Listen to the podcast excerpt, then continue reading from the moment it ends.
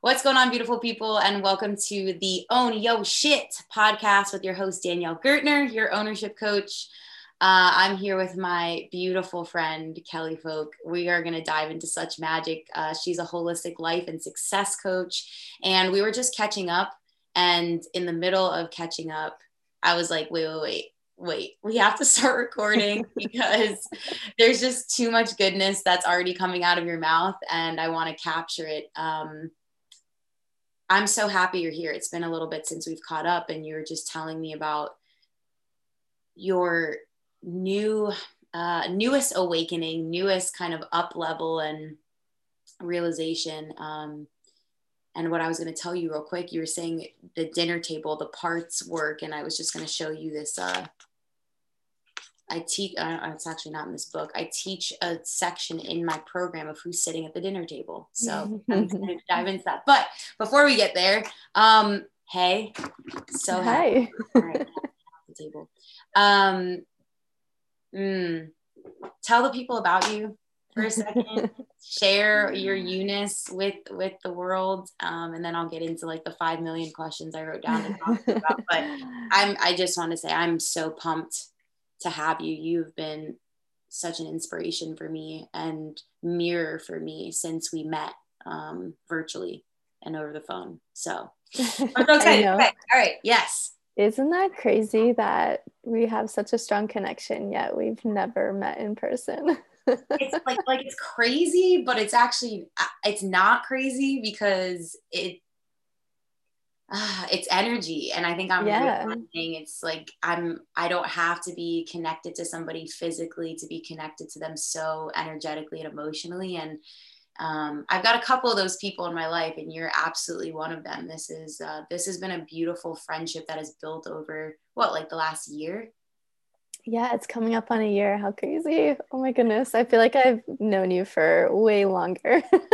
yeah. We when, we when we go in, we we go in, we dive. We dive. Yeah. Our, I think our first call together was so deep, and I was like, this is one of my soul sisters for sure. I am not the one for small talk. Like, let's just dive right in and get to the deep shit. Oh, am I allowed to curse on here? Oh, please. This is the podcast. True. I didn't even realize that, but yeah. all, all, all F-bombs, all, all whatever is you and your expression of you is allowed here. Mm, I love that. And I appreciate that. Um, it's just, first off, an honor to be here. I, um, just as I've been a mirror for you, that is one hundred percent reciprocated.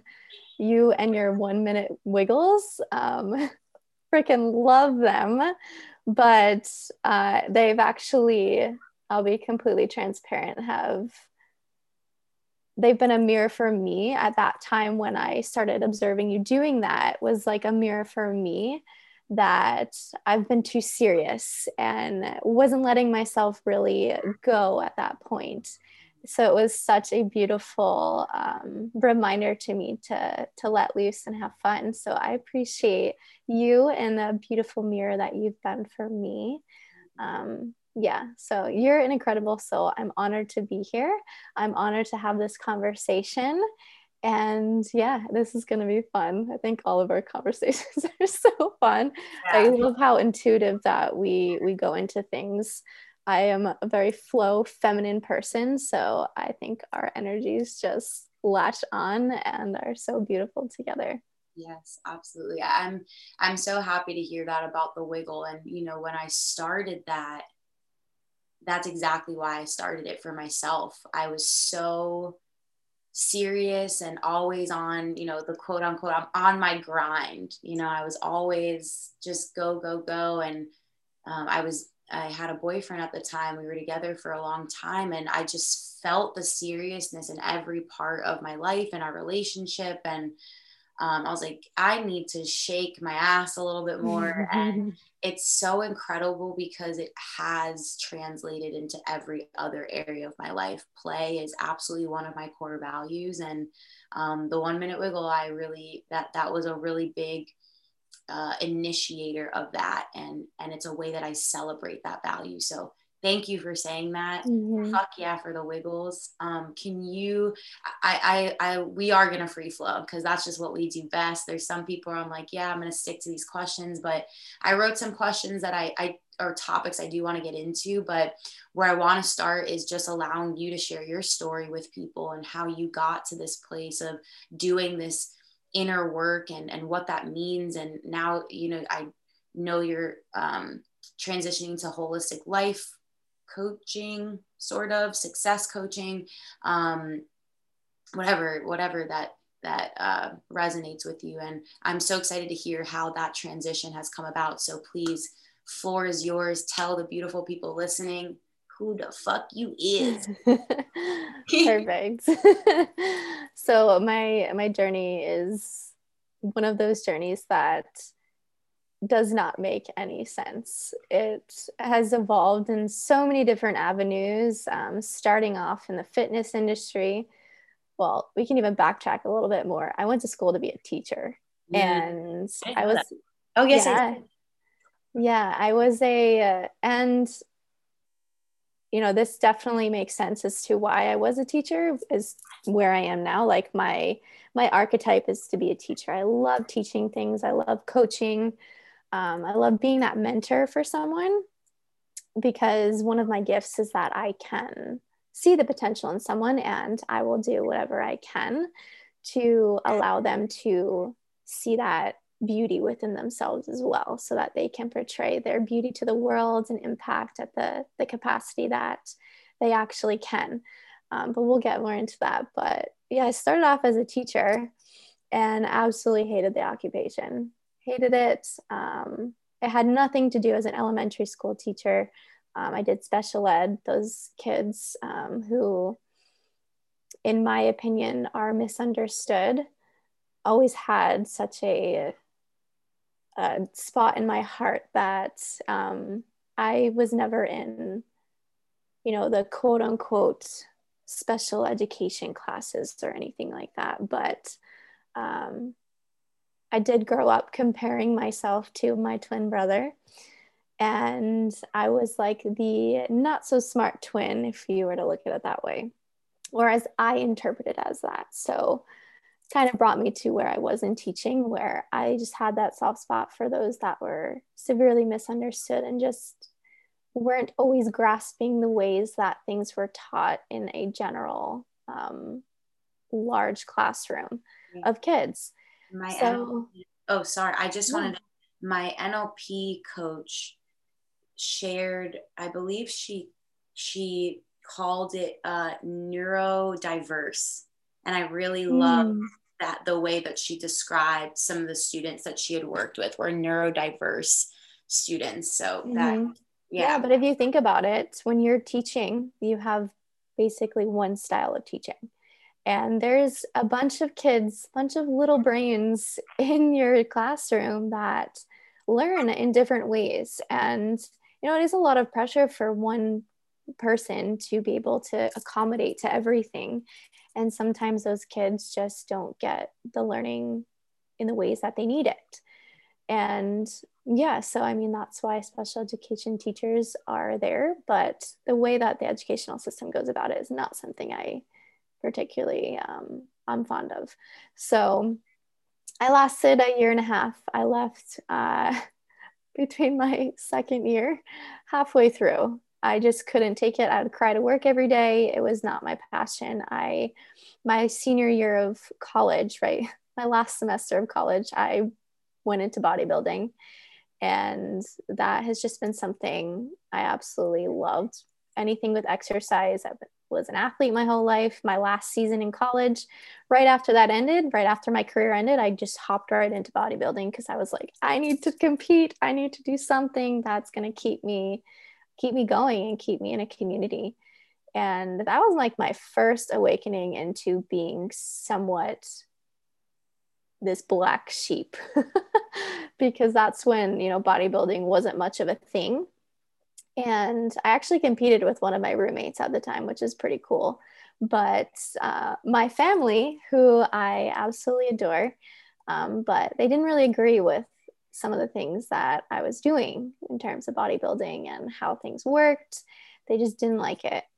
And um, that was, you know, very triggering for me. They didn't show up. They didn't tell me they were coming to my competition till the week of. And, you know, working through that, when you come from a people pleasing and codependent background, that was uh, a big shock to my system. But that was like my first, you can say my first awakening into knowing that I was meant for something more. And then I, that led me into getting my personal training certification through N A S M. And then I was like, you know what, I'm going to uh, quit teaching. And I'm going to, I was introduced to the online space at that point, and I hired a mentor, didn't know what I was getting myself into, but um, hired an online mentor. And um, he wasn't, you know, looking back, he served his purpose in my life um, for sure. Cause he allowed me to have the courage to step into the first step of me knowing I was something more in quitting my job and going after something that I wanted rather than, you know, something that my family or my lineage expected of me. So I quit my job. There's a second mark where my family was like, you're crazy. What are you doing? This is not going to work out. You are like, there's something wrong with you. Um, I now know that was coming from a very loving place, but at the time it was very shocking. And I was in an environment where I was constantly being put down. Um, when are you going to get a job? Why, what, like, are you going to ever go back to teaching? All of that narr- all those narratives were just being spit at me. Um, but I just kept going. I kept going. And uh, long story short, I was into like fitness coaching, trying to do personal training online and in person, and just something didn't feel right. I've always wanted to go deeper. I knew that mindset was a big thing, but I just didn't know much about it. This time I was dabbling into manifestation work, Abraham Hicks, just diving myself into any self-development book I can get into, but I knew I was missing a piece. Something always felt like it was missing. And then about two, a year and a half to almost two years ago, I was faced with work that changed the trajectory of my life. And that was the deep inner work, diving into my childhood, diving into my shadows, diving into everything possible that I had no idea was affecting my day-to-day life. And then, so I dove into that a little bit. Um, And then I became obsessed. And then that's where we met. And ever since then, um, I've been kind of trying to find my, my voice and my uniqueness in this space. And I was telling you before we started recording that about a month ago, um, I was hit with one of the deepest awakenings, and I don't even know the word for it, but it was just so intense as to what my purpose is. Um, and that is life and success coaching, where I've mentioned before that I can see the potential in someone else. And for me, I'd be doing a disservice if I didn't use my gifts and my knowledge in this deeper work that I'm sure we'll get into um, around, you know, everyone's here for a purpose, and it, I'd be doing a disservice if I didn't provide you with the tools that allowed you to get to those deep roots that allow you to evolve and bloom and share those gifts with the world so that you can impact and reach your deepest and rawest potential and yeah, be the light that you are meant to be here for. Mm. So yeah, that's what I'm diving into now. Mm. Mm. Well, I'm excited, and thank you so much for sharing all of that. It's really cool to see kind of how all of the pieces came together. Um, and I think it's really beautiful. You know, like the you going to school to be a teacher is a powerful re- reminder for me as well of going to school for business and thinking I was going to work for Amazon, um, which is where I did an internship. And um, I just I had this this idea for my life, and I think a lot of times we don't realize how heavily that idea for life is influenced by our conditioning and our environment and um, our, our deeply held beliefs and identities mm-hmm. and perspectives of the world. And when that's shattered, and that shattering, it doesn't have to be a bad thing. I don't say that when we shatter, it's necessarily a negative thing, but when we kind of take those, I was filming a video earlier for my clients, and I talked about this idea of taking these pink tinted glasses off your face that maybe you don't realize you're wearing, and you start to see the world for what it is, um, can be really powerful. So I'd love, um, I, I'm really interested in, and this is straight from your bio, but finding, you help people find freedom in the patterns that keep them stuck. How, where do you feel most people get stuck? What are mm-hmm. some of the places, the most common maybe patterns you see um, where people are, are stuck, that are blocking them from being in alignment with this fullest potential? Mm, yeah. Uh, it's definitely a few. I don't think that there's one area that people just like, there's just one area. There's a few, um, but I'll stick to entrepreneurship in, in general, um, just to kind of keep it here in one, one container. But I guess you can, eh, I guess you can say this is for the majority of people, is um, any beliefs around worth, any beliefs around um, love, mm. and any beliefs around trust. Mm. I think that that's where everyone gets, you know, imposter syndrome is just this fancy word for lack of trust within the self, right? So if you don't trust yourself, you're definitely going to doubt the shit out of yourself for sure. And you're not going to do the things that you need to do to move forward. You're going to be hit with those people and those people be putting your, be putting yourself in environments and doing actions unconsciously um, most of the time that aren't in alignment with, you know, your deepest and rawest potential, right? Those things that you want to achieve in life, that impact that you want to have. Um, but if we want to keep it simple, I, I think it comes down to three things, and that's worth, trust, and and love. Mm. I love that. Thank you for for narrowing those down. I, I agree. There's a lot of areas where people can get stuck. What, I, what was interesting when you said those three words, what immediately popped into my head was, oh shit, those are basic human needs. Those are some of our basic human needs. Mm-hmm. The, the need for validation, the need for love and acceptance and security. Um, and so I would love, and I know this is a big passion of yours, of diving into, well, if this comes down to the basic human needs, this maybe comes down to like the inner child mm-hmm. and, and, and visiting that. So, um, how do you define, uh, the inner child? Um, And how have you connected with your inner child to heal and, and to, um, yeah, to heal those wounds? And I don't, I don't love using that, that mm. term, but, um, yeah, tell me about your journey with your inner child, and how do you, um, how do you coach somebody through connecting with that part of themselves? Yeah, I, I look at the inner child as it just being, so we're, we're multi uh, dimensional humans, and we have these different parts of ourselves. And one of them is the inner child. And this is like that young, innocent, like, like part of yourself that um, is derived in childhood, but I look at it being conditioned and learned. So this, this little part of you that is holding on to, that has certain needs, right? All parts of ourselves have different uh, needs and desires. And um, this inner child part of ourselves is this constant reminder of what needs weren't being met in childhood.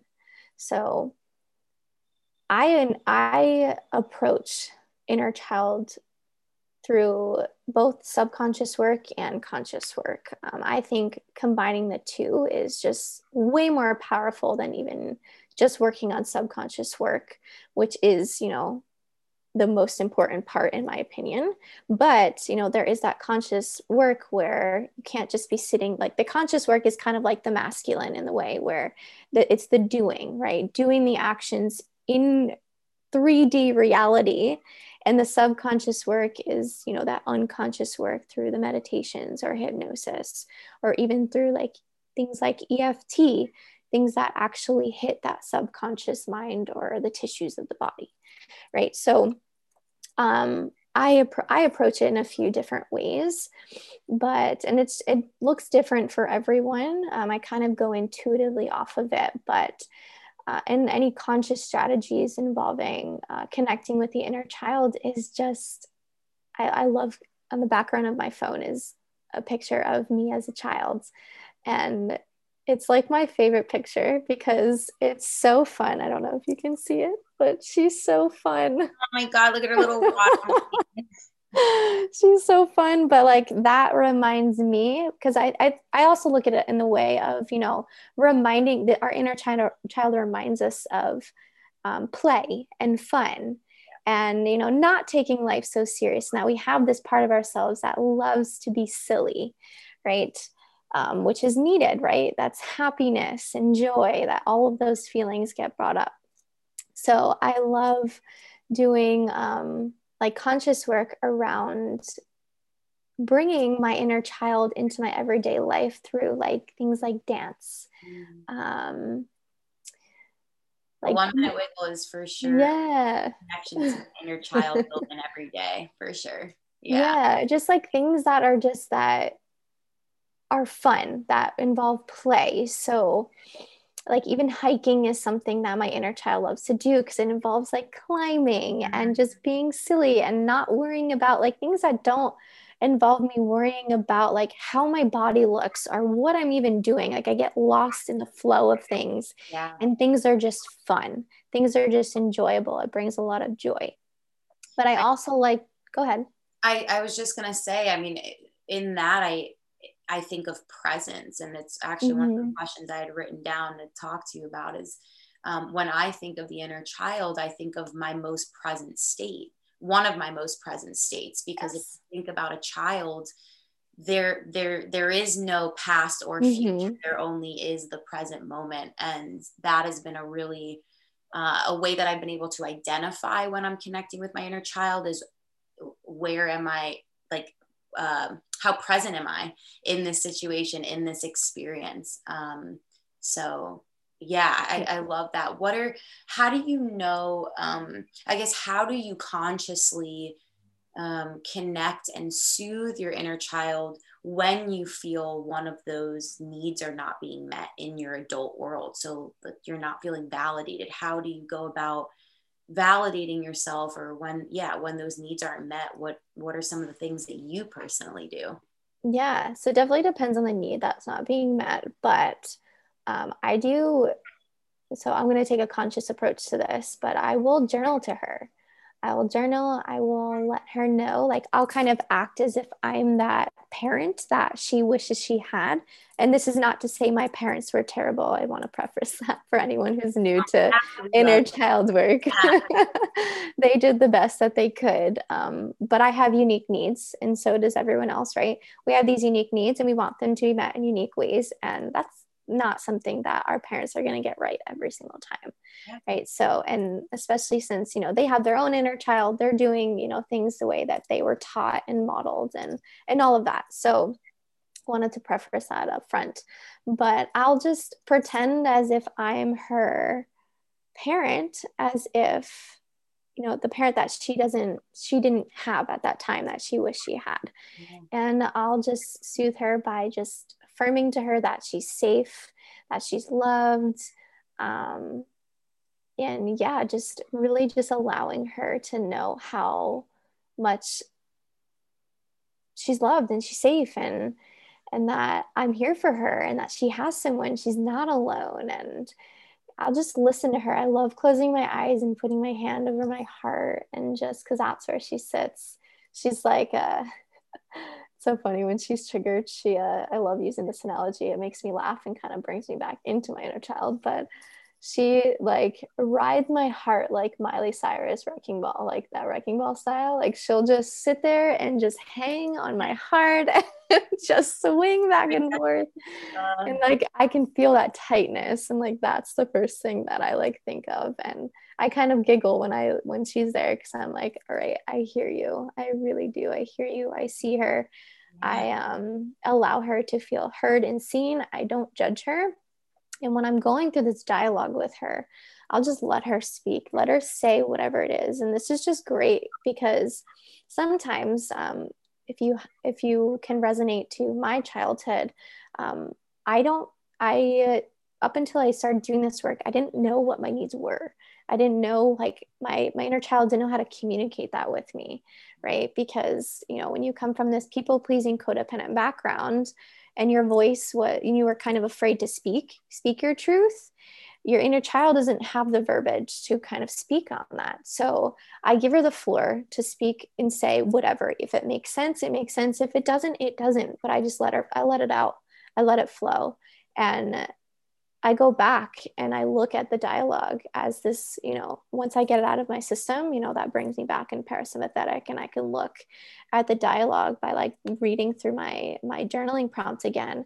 And in the dialogue of those words lies the needs that aren't being met without her even saying like, hey, I'm not feeling heard and seen. It's just like, they didn't listen to me, you know, whatever that dialogue is. And I'm able to identify those needs, and then I can Um, I can cope a little bit better and, and give myself those resources that I actually need. So that's one of my favorite exercises to do. That was so powerful to listen to. And, and I just want to point out to everyone listening what I observed that I think is really important about what you just shared.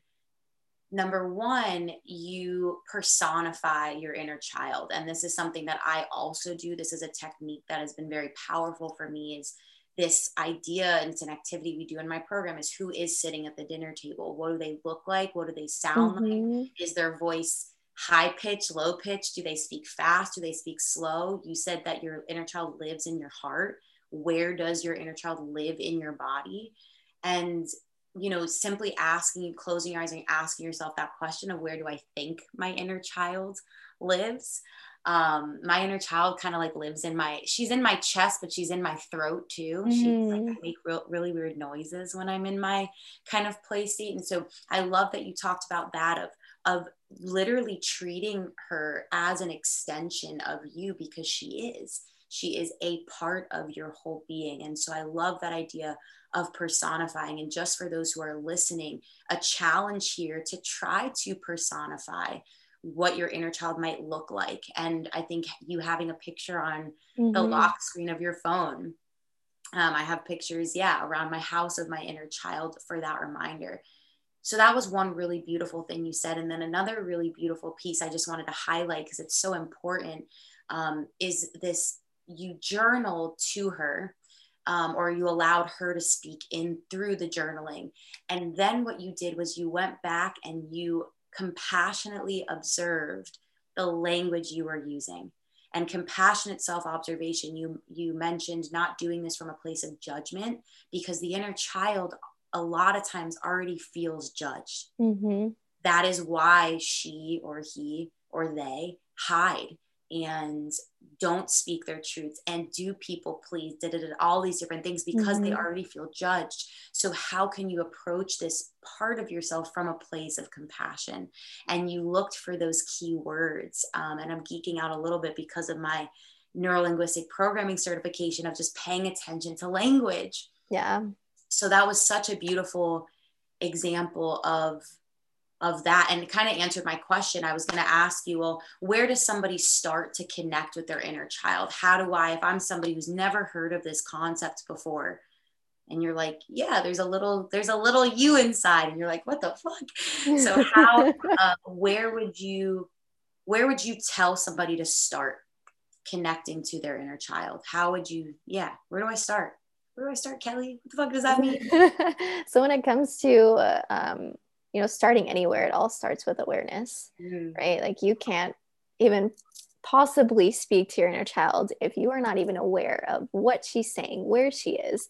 So I appreciate you bringing that up. And I, one of the first things I want to mention um, that could be really helpful. Um, I come from this background of kind of blocking out a lot of my childhood, right? So for those of you who may have a hard time, you know, even visualizing what she even looked like or remembering anything, I invite you to grab a few pictures and have those be as a model um, for you to connect to, you know, and, and it's like a real life, real life photo, right? Like that's actually you in childhood. So that would be a very um, helpful thing for you to first just have like a visualization, because I think, and I, I'm sure you can correct me on this, but um, I don't know the exact number, but I, I've, you know, dabbled in N L P too, where I think it's like eighty percent of people or around there are visual, right? Where we first, like our first representative, representative, representational system, is that what it's called? Internal um, representation system. Yeah, yeah, is um, we access it through vision, right? So um, by you just bringing that picture in, you'd be amazed on what you can actually bring into the conscious mind, right? Things that you would have never thought that you even remembered. You're like, wow, I totally forgot about that. But just by having this visual picture of you, and this has helped me kind of bring some things to the surface where like, I see this little version of myself and I'm like, okay, like I know she exists. There's a picture of her here. Yeah. And that kind of sparks some, yeah. Yeah. So like that helped me connect with her a little bit more. I mean, even if you can visualize her, I do sit, like, I want to invite you to um, bring that picture up, because I think the connection is just a little bit more intimate. Yeah. But um, I love that um, that tool. Um, as somebody who is very visual, and also has had a really hard time remembering my childhood, and it's something I'm in therapy for, of just kind of mm-hmm. understanding the ways I've dissociated and why, and and how to reconnect. But having those visuals, and also I've I've asked my parents to tell me stories that they remember yes. of me from my childhood, or my brother and sister. What are, what do you remember about me as a child? Is there a specific memory? And I've heard some really funny shit. Um, and also there's some really powerful things that have also helped with like building her personality again. Yes. Yes. Mm-hmm. Yeah. I yeah. love that. Yeah. That's something that I actually recommend too. I was going to say, um, asking, you know, caregivers or those that you spent a lot of time in your childhood with, they could give you a, a lot of insight as to, you know, what, what you were doing at that time, right? They were with you all the time. Yeah. So, but I do want you to keep in mind that they have their own perception of things as well. So please take that with a grain of salt as well. I also, I'm, I'm sorry, I just want to say really quickly, another thing that you mentioned when you were talking about how you connect to your, um, your inner child, when you said, you know, our parents did the best they could. And I just want to say something about that real quick before I forget, because that piece of compassion is so important too. Compassion for the self, mm-hmm. but also get into this kind of inner child work and exploration. Um, for me, a lot of resentment came up towards my parents, a lot of anger, frustration. Why did they do things the way that they did? Oh, if only they did it this way, I wouldn't be so fucked up. And understanding exactly what you said of our parents did the best they could with what mm-hmm. they had, and fully believing that and honoring that and celebrating that. I just want to throw that in there real quick, because um, anytime you do this work, and I put that in quotes because everyone has their own definition of that, there is this double-edged sword, right? Yes. Of a lot of pain coming up, a lot of emotions coming up, mm-hmm. not just pain, but sometimes pain. And I know in my experience, I really had to work through some of that resentment and anger and frustration, um, because you can't heal from that place. And so, um, again, our inner child's natural state of being is joy and play and creativity and safety and, and full freedom of expression. And we can't get there without that compassion and that love. So I just wanted to throw one hundred percent. That in because it was really yeah. what you shared. Mm-hmm. I also want to invite you um, or anyone listening who, that's part of the process is, you know, when you go through, especially in the very beginning of the process of the work, right, you start to see things for how they really were.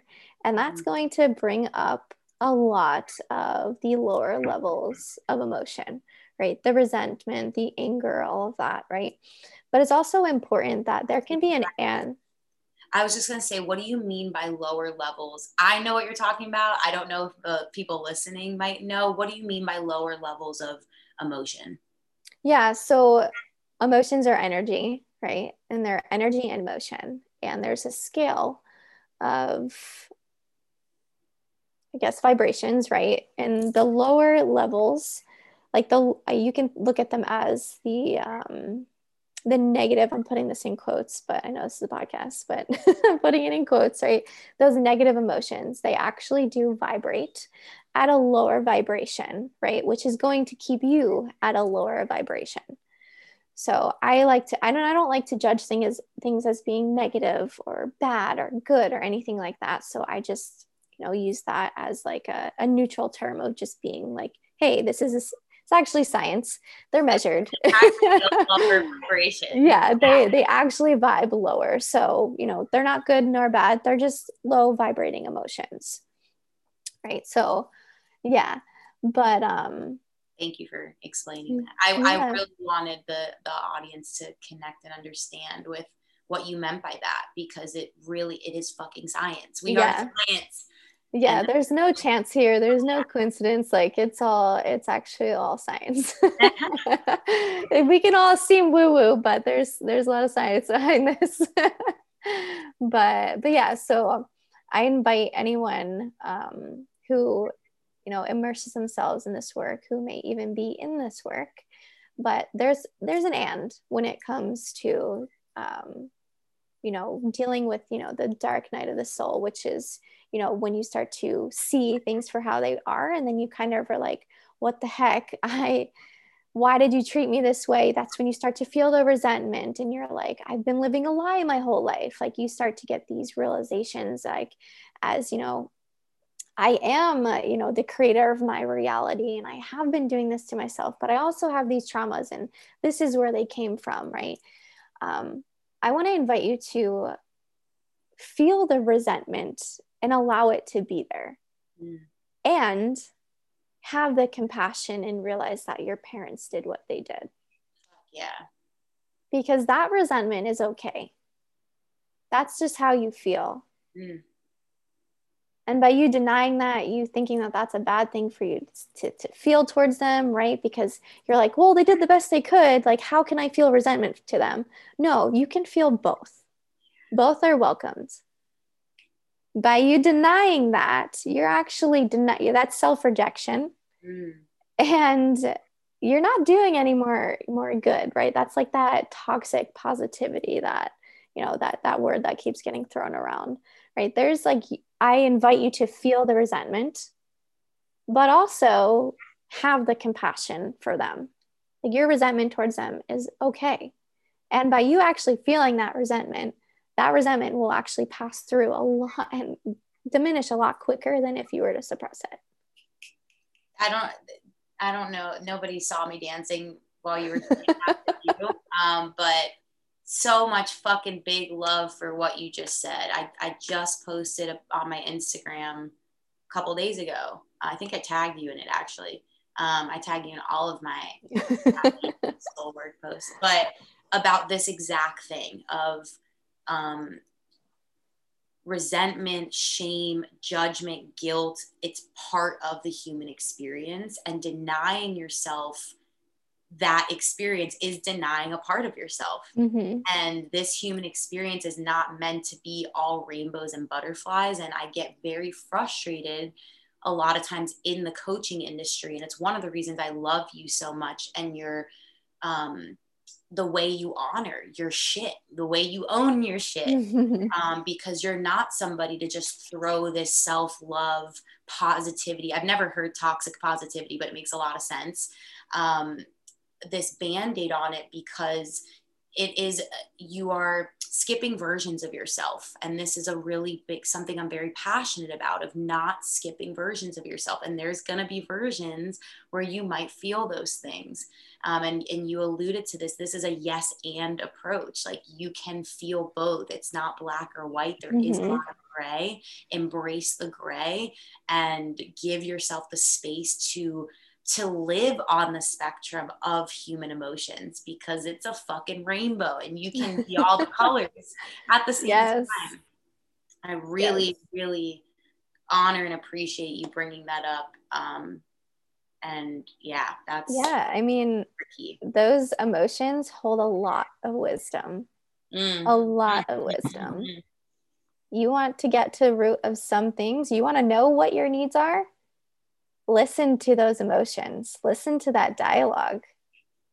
It holds so much beautiful teachings. Portals. Fucking like portals. I mean, that was a, I, I did, I went deep into that stuff. And it was rough. I'm not even going to lie. I'm not going to sugarcoat it. It's not fun to be in that. But it's necessary, because I've evolved so much more through that. We're evolutionary beings. If you're constantly just looking at the good of things, where is there room to grow? Where is there room to learn? There is none, because everything's good, right? Everything's good all the time. Yeah. My, one of my favorite quotes that sits on my, uh, my nightstand is, where your fear is, your task is. Um, Carl Jung said that, um, where your fear is, your task is. And I believe that so much of our uh, unmet needs come from fear. Oh, um, yeah. That's, I would say, the root of, in my opinion, most of our mm-hmm. uh, unmet needs is that fear. And you know, being curious and staying curious and about who you are and why you are the way you are, um, like you said, is is is the road to healing. And this is, I think I said this on one of my last podcast episodes. This is straight up the Under Armour um, tagline: "Is the only way is through."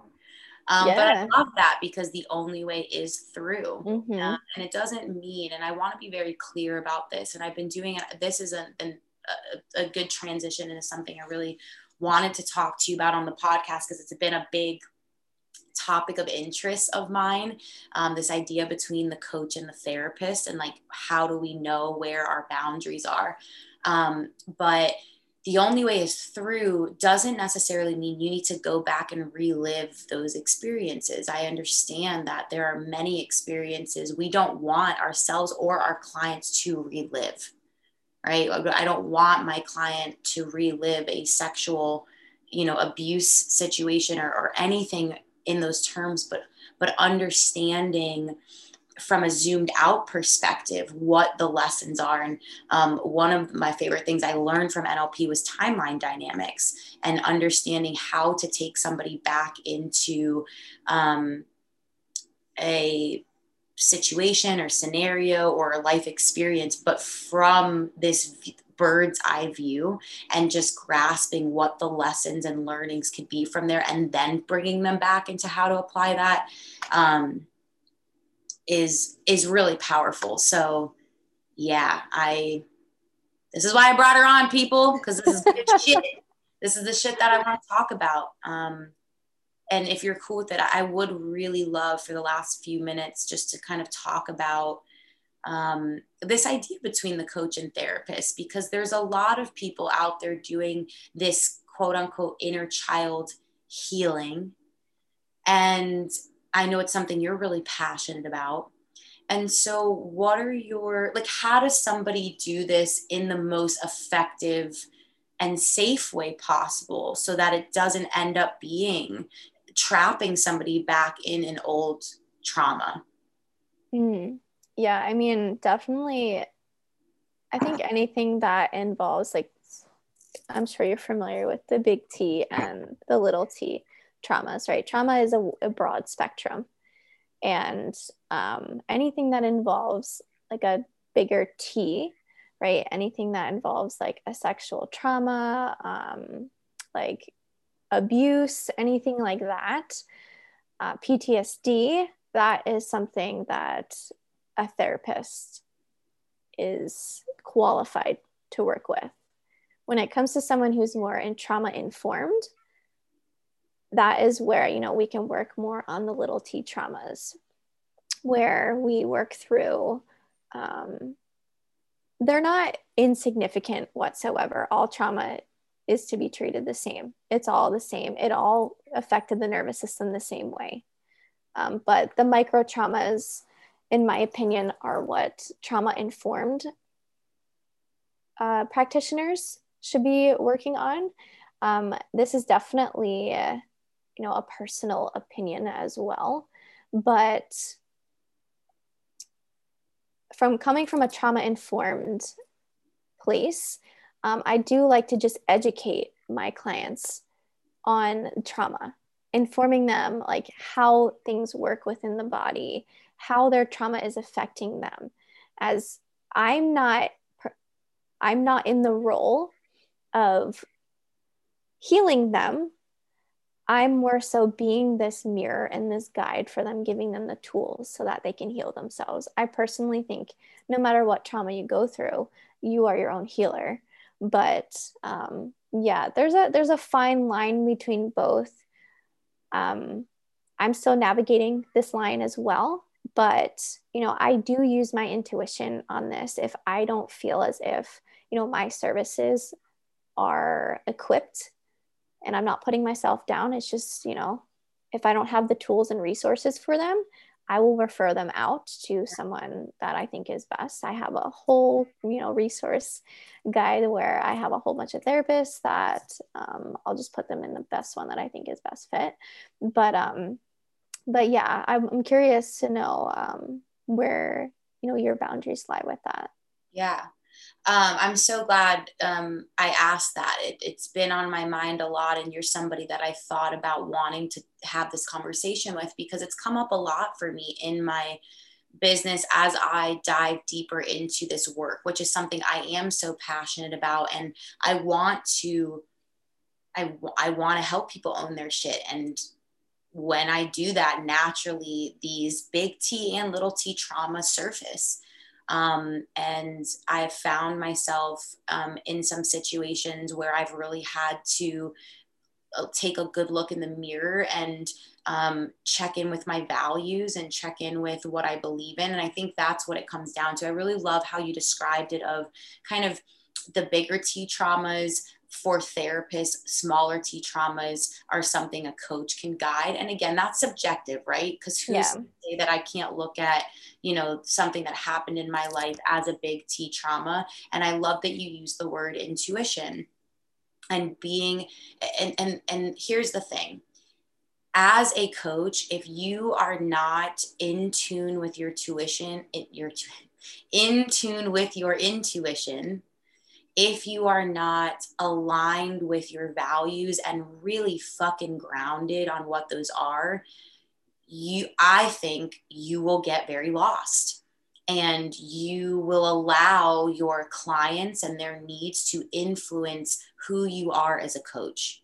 And that is what I think where I'm at, and what I feel very grounded in is I know who I am as a coach. I know what I value. I know what I love to teach about and guide my clients through. And the moment that I don't feel that sense of groundedness, that, that where I'm speaking from my heart, I know that this might be something that is out of my area of comfort and area of expertise. Um, so, um, kind of the way that I explain the timeline. Like when I do inner child healing, um, I had a, there was a girl that I was working with for a while who decided to no longer work with me. This is full transparency, and and in a business sense. She was doing like marketing and business strategy work with me, not as a client, um, and who was in this industry for a long time and um, got out of it because it can be very toxic. And we do have coaches out there who are inner child work and won't heal your inner child, and then boom, here comes your client who's sharing with you that they were abused when they were a certain age, and you're trying to coach them through it, but you don't have the tools and resources to help them. And then you only have an hour call with them. What the fuck are they doing the next six days and twenty-three hours until mm-hmm. your next coaching call? Um, which can be really scary to think about if you don't know how to not put people in that situation. But anyway, she got out of this work for that reason. And when, as she got more familiar with the work I was doing, um, decided it wasn't aligned with her and decided to no longer work with me. And it was, this happened a couple of weeks ago, and it was really eye-opening. Like, I started to question, well, what the fuck am I doing? And what, what is my lane? It was actually a really beautiful experience, because it, it pushed me of like, do I believe in what I'm doing? And what are my boundaries? And so what, what I see a coach's role as, who's in this work, is I can bring awareness to what your inner child is. I love teaching about the inner child. Let me introduce you to this part of you that exists. Let me teach you how to connect with her. Let me how, teach you how to build a relationship with her. Um, let me teach you how to, to see the lessons that were learned and to use them today. Um, I do not take my clients back into their traumas and drop them in there and have them relive them.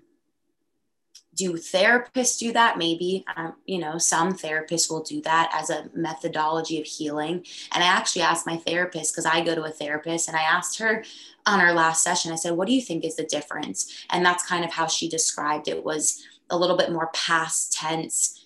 Therapy really gets into the nitty gritty, versus coaching is more um, present and future focused. That was kind of a long answer. I apologize about that, but I fucking love how you described that. Um, and that feels really good to know that you've been thinking about that. And if you're listening to this and you are a coach and you do this type of work and you haven't thought about this, please think about this, because our work is, can be, and is unbelievably transformational. Um, and that can be, Um, that can affect people in, in a lot of different ways. And I love that you're trauma informed. Um, and I think having some sort of uh, trauma informed, not necessarily maybe certification, but education is, is super, super important. So um, yeah. I appreciate you answering that question back at me.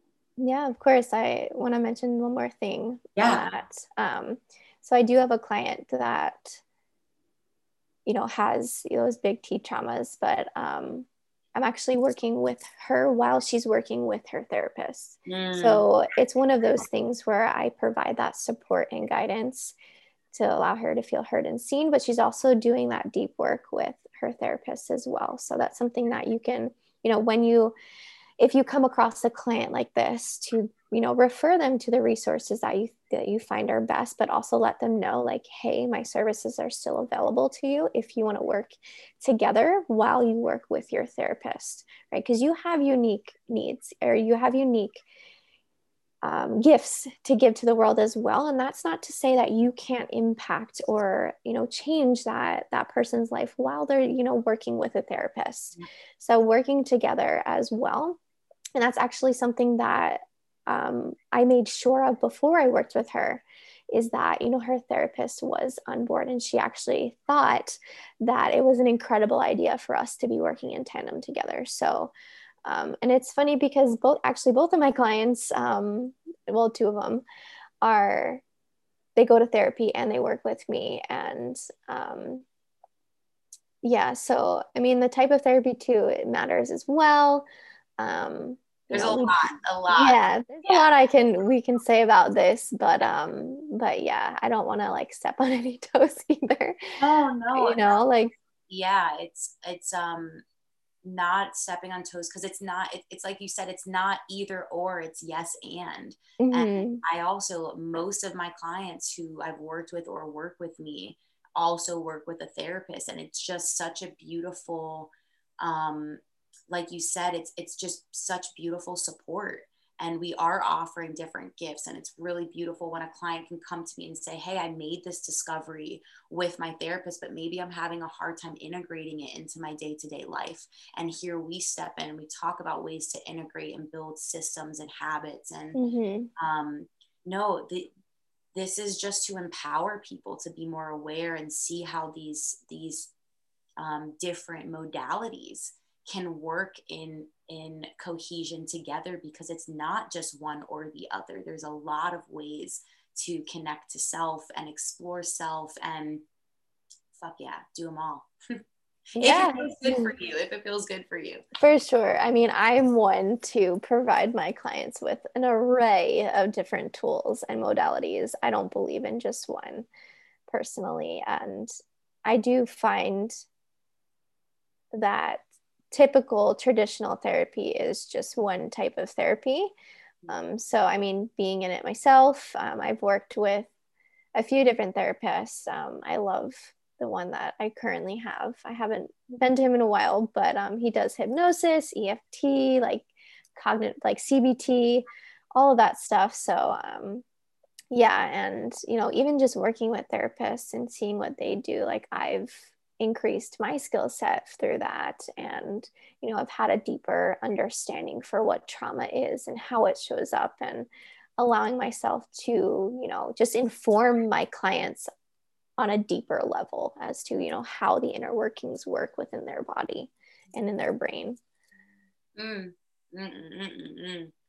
Um, I want to kind of guide us back here for just the last, last question of, you know, we started off talking about your holistic life and success coach, and you help people find freedom in the patterns that keep them stuck. And the way that you do that is through having this awareness and building this toolbox, if you will, of ways to connect to yourself and get really clear on what um, some of those fears, some of those blockages are, so that you can step into this highest version of yourself. And that's, I mean, I know we went a little bit more down the rabbit hole of um, kind of the inner child, but I think it just, it's so powerful and it's so beautiful, because in order to get to point B, whatever point B is for you, we have to understand where we came from and mm-hmm. and what's inside of us and, and what we're carrying. So I really appreciate everything you shared. I, I would love to finish with one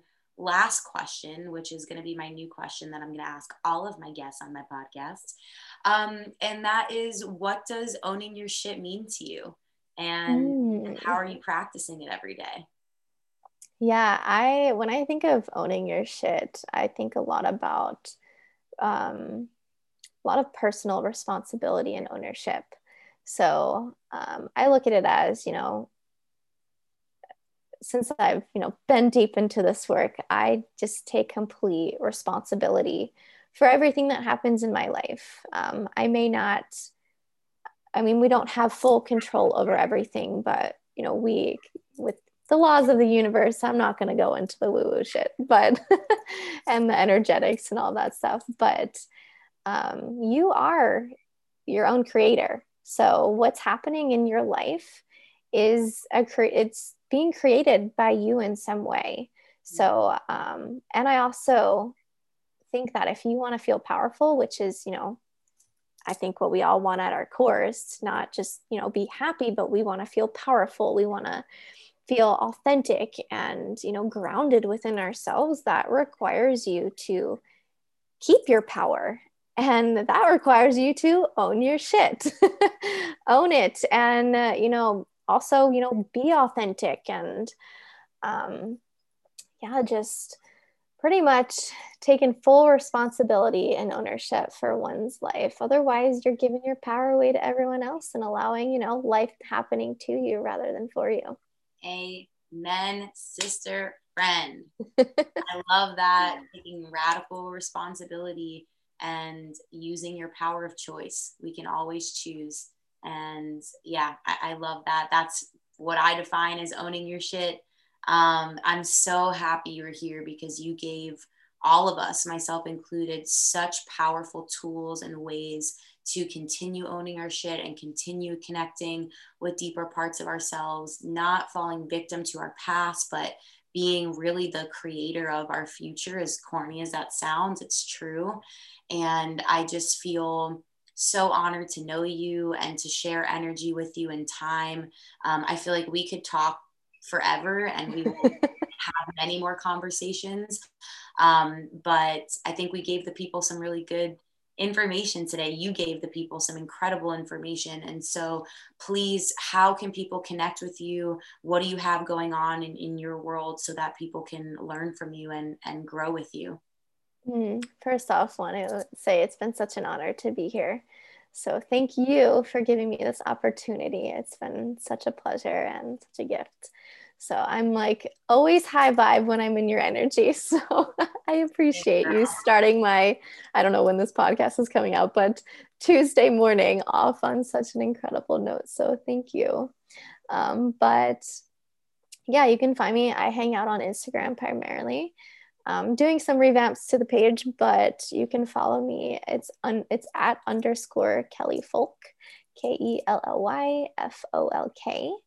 And wow. Okay, cool. And I actually, um, I, you know, my, my program Souls Aligned will be open for a launch, uh, in a couple weeks, yeah. but yeah, but honestly, I'm just, if you want to dive more into inner child healing, I would love to provide just a free resource of a meditation and a, a journaling prompt um, to your audience to just dive and okay. connect a little bit more to their, their little one that's hanging out inside. Yes. Oh, so I would love that. And I'm sure the audience would so appreciate that. Um, you are a gem. The work you do is so important and is changing, really changing the world. So I really appreciate mm. you. Thank you so much for being here. Y'all heard it. We're to connect with her. Like I said, I'll drop that in the show notes. I feel so cool saying that. I'm going to drop it in the show notes.